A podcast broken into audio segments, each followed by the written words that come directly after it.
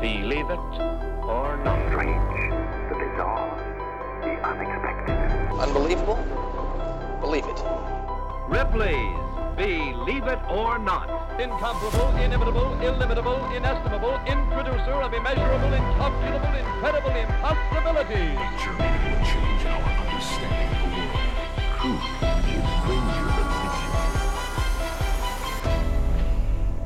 Welcome to the Ripley's Believe It or Not cast, the podcast that brings you deep into the strange, the bizarre, and the unusual. I'm Colton Cruz. And I'm Steph DeStazio. If you're wondering where Brent and Ryan are, not to worry. They're off preparing for season two of Ripley's Believe It or Not cast. And I'm Matt Mamula. In the meantime, we're taking a closer look at the or not side of Ripley's Believe It or Not.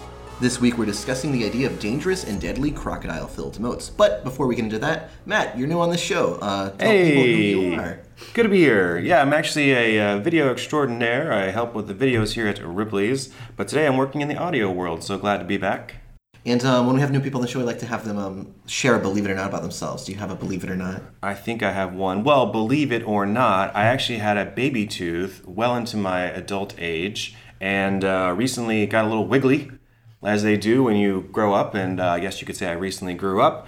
So I went home, I uh, drank a couple beers, reached in there, and pulled it out. And now I'm a full-grown adult. Man, I know, I'm you lost your eternal youth. I know, but uh, like I, you know, the uh, tooth fairy did not come. Though I actually put it under my pillow, and um, I'm very disappointed in that. I That's was it, Chip. Yeah, that was a well-aged baby tooth. right. Like, Yeah, I think it was worth more, at least a 20 spot, maybe, maybe a hundred.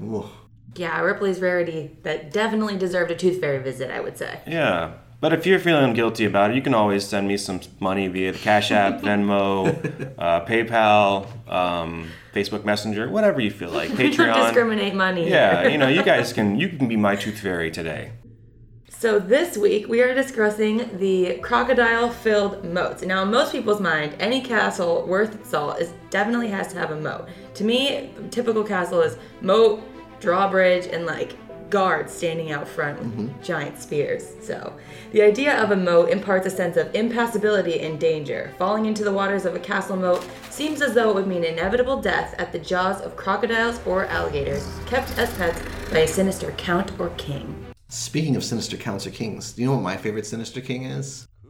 King John. You know, the, the one from the Robin Hood, well, the one used in the Robin Hood stories. But he's actually a real king. Um, he was known as King John Soft Sword. Yeah, earned that moniker for uh, not being too too good at war. He was actually the king that lost Philip II, and then they forced him to sign the Magna Carta, getting you know, kind of taking away a lot of the monarchy's power power in England. Did he have a moat in front of his castle? He had a lot of castles. He probably had a moat around. He probably had lots of moats. He was a moat kind of guy. He probably needed all the protection he could get based on what you're saying. He was a soft sword guy. Uh, what about you guys? I don't know. I don't know if I have a favorite king or queen, but when I think of moats and castles, I think of um, Mario 64, where you had to pass through the castle to get to the star. So to me, it's all video game reference. It's nothing in real life. there were no crocodiles in those ca- in that mode though. It's Yep. definitely a dry mode Bowser, situation. Bowser, the ultimate tyrant. Uh, we were just discussing before we started recording. Uh, what was the person I was, we were talking about? Um, Oh, uh, Elizabeth Elizabeth Bathory. Yes. Now that woman, she was uh, she was intense. She would kill and torture and uh, take baths in their blood. Um, I bet she had amazing skin. Maybe she didn't. I don't know. Maybe do you think the blood would have been better or worse for your skin? I think it would have been probably good for it. We, Yeah? Because we did that leech facial um, on Cool Stuff, Strange Things before. That's and true. that resulted in pretty good skin. but the leech extracted the blood. She's putting the blood on her. yeah, yeah. I, You know, I I- think it could work. Yeah. Yeah, Sabrina did say her face was a bit softer when she reapplied That's true. the blood to her own blood to her face. So I can only imagine the blood of your enemies probably feels a lot better. It does. Yeah, be a nice hot bath, right? Yeah, and people can learn more about Elizabeth Bathory on Ripley's.com if they want to as well. Oh, really? We should, should check that out. Um, but uh, does history really match up to these preconceived notions? We've scoured the ancient accounts, history textbooks, the depths of the internet, and we're unable to find any records or microfiche of a moat containing crocodiles. In fact, we learned that moats weren't even filled with water. That's right, in most cases they weren't. This seemed curious at first, but as we considered the logistics of filling a European castle's moat with exotic reptiles and even just water, we considered it to be extremely difficult. Most castles actually made use of dry moats, simple trenches dug into the ground. Now, the purpose of a dry moat is to slow and disrupt the enemy's advance just enough to make attacking soldiers and horses easy targets for archers on castle ramparts. Defenses outside castle walls also included thorny shrubs. Filling a moat with water not only required a nearby source of running water, but could also present a putrid liability just as dangerous as any invasion. Nesting bugs, algae, and sewage often made water filled moats more trouble than they were worth. Some moats did have water, however, and they did offer a few unique advantages. Like dry moats, they would definitely slow down armored soldiers, you know, trying to swim in that heavy armor through the water, making them easy targets for the archers above. The water moat also did a better job protecting castle walls from tunnels. Tunnels were one of the most effective ways of infiltrating a castle. Not by moving a large amount of troops underground, but by destabilizing outer walls, causing them to fall down, and then a ground force could just walk in through the hole.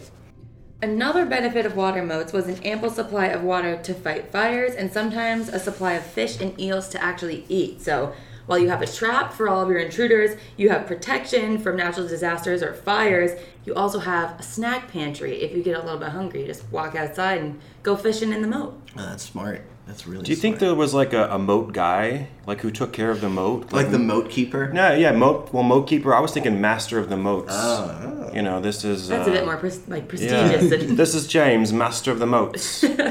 He keeps the slime down. yeah, you know, it keeps the hole dug and. I imagine, yeah. I mean, if it was that important of like a defensive structure, I imagine it was pretty important. Do you think he was higher up on the structure, or like he was like a janitor? Like where do, I we, don't know. where do we think the moat falls I have, on I have a really hard time believing that the moat guy was pretty high up there. well, I agree. but if you think about it, you know, he was kind of like this is like defense. He was like a military guy. He could have been Captain Moat.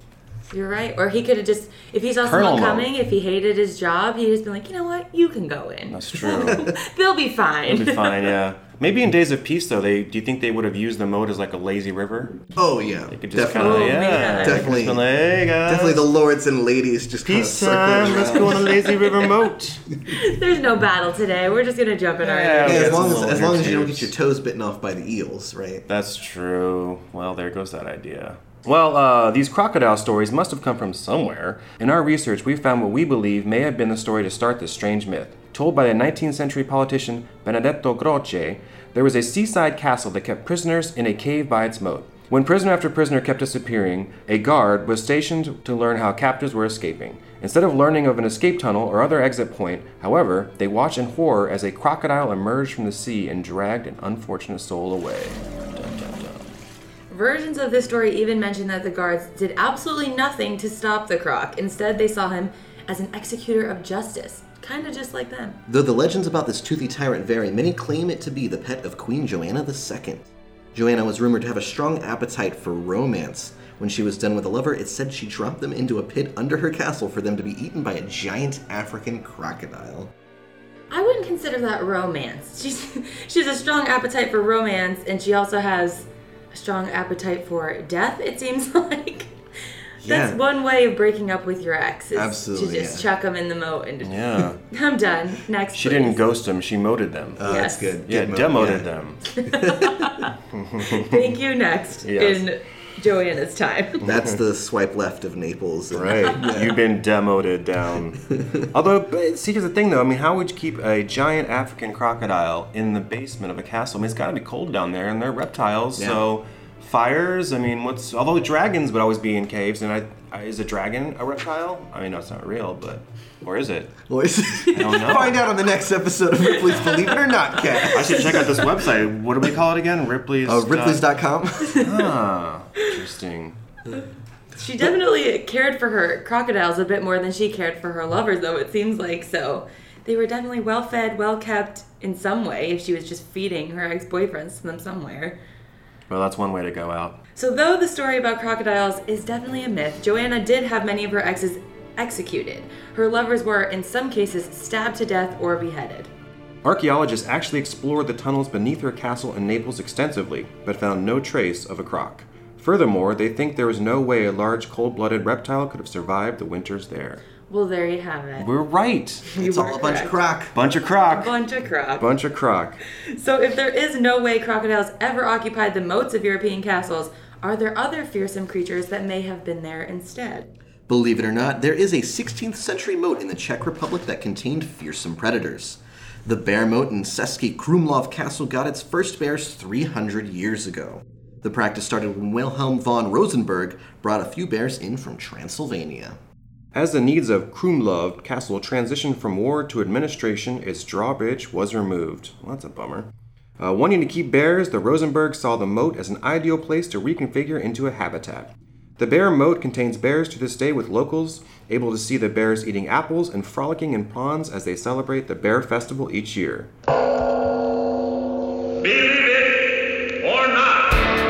The interim Notcasts are produced by myself and Sabrina Seek. Our executive producer is Amanda Joyner, and special thanks go out to Brent and Ryan for letting us host while they're at work on season two. You can find more stories or other or nots on our website, Ripley's.com. As always, if you enjoyed this episode of the Notcast, please subscribe and tell your friends. Leave us a review for the Notcast on iTunes. It definitely helps us out. If you have comments, questions, or ideas, or if you want to share another or not with us, you can email us at notcast at ripley's.com or tweet us at ripley's. And if you'd like to send some money for my uh, Tooth Fairy fund, uh, just uh, like I said, Cash App, Venmo, PayPal, Whatever you got. whatever you got. We'll take it. Cash. It's fine. Anyways, guys, tune in next week when we learn why the particulars of General George Washington's teeth were treated like a state secret.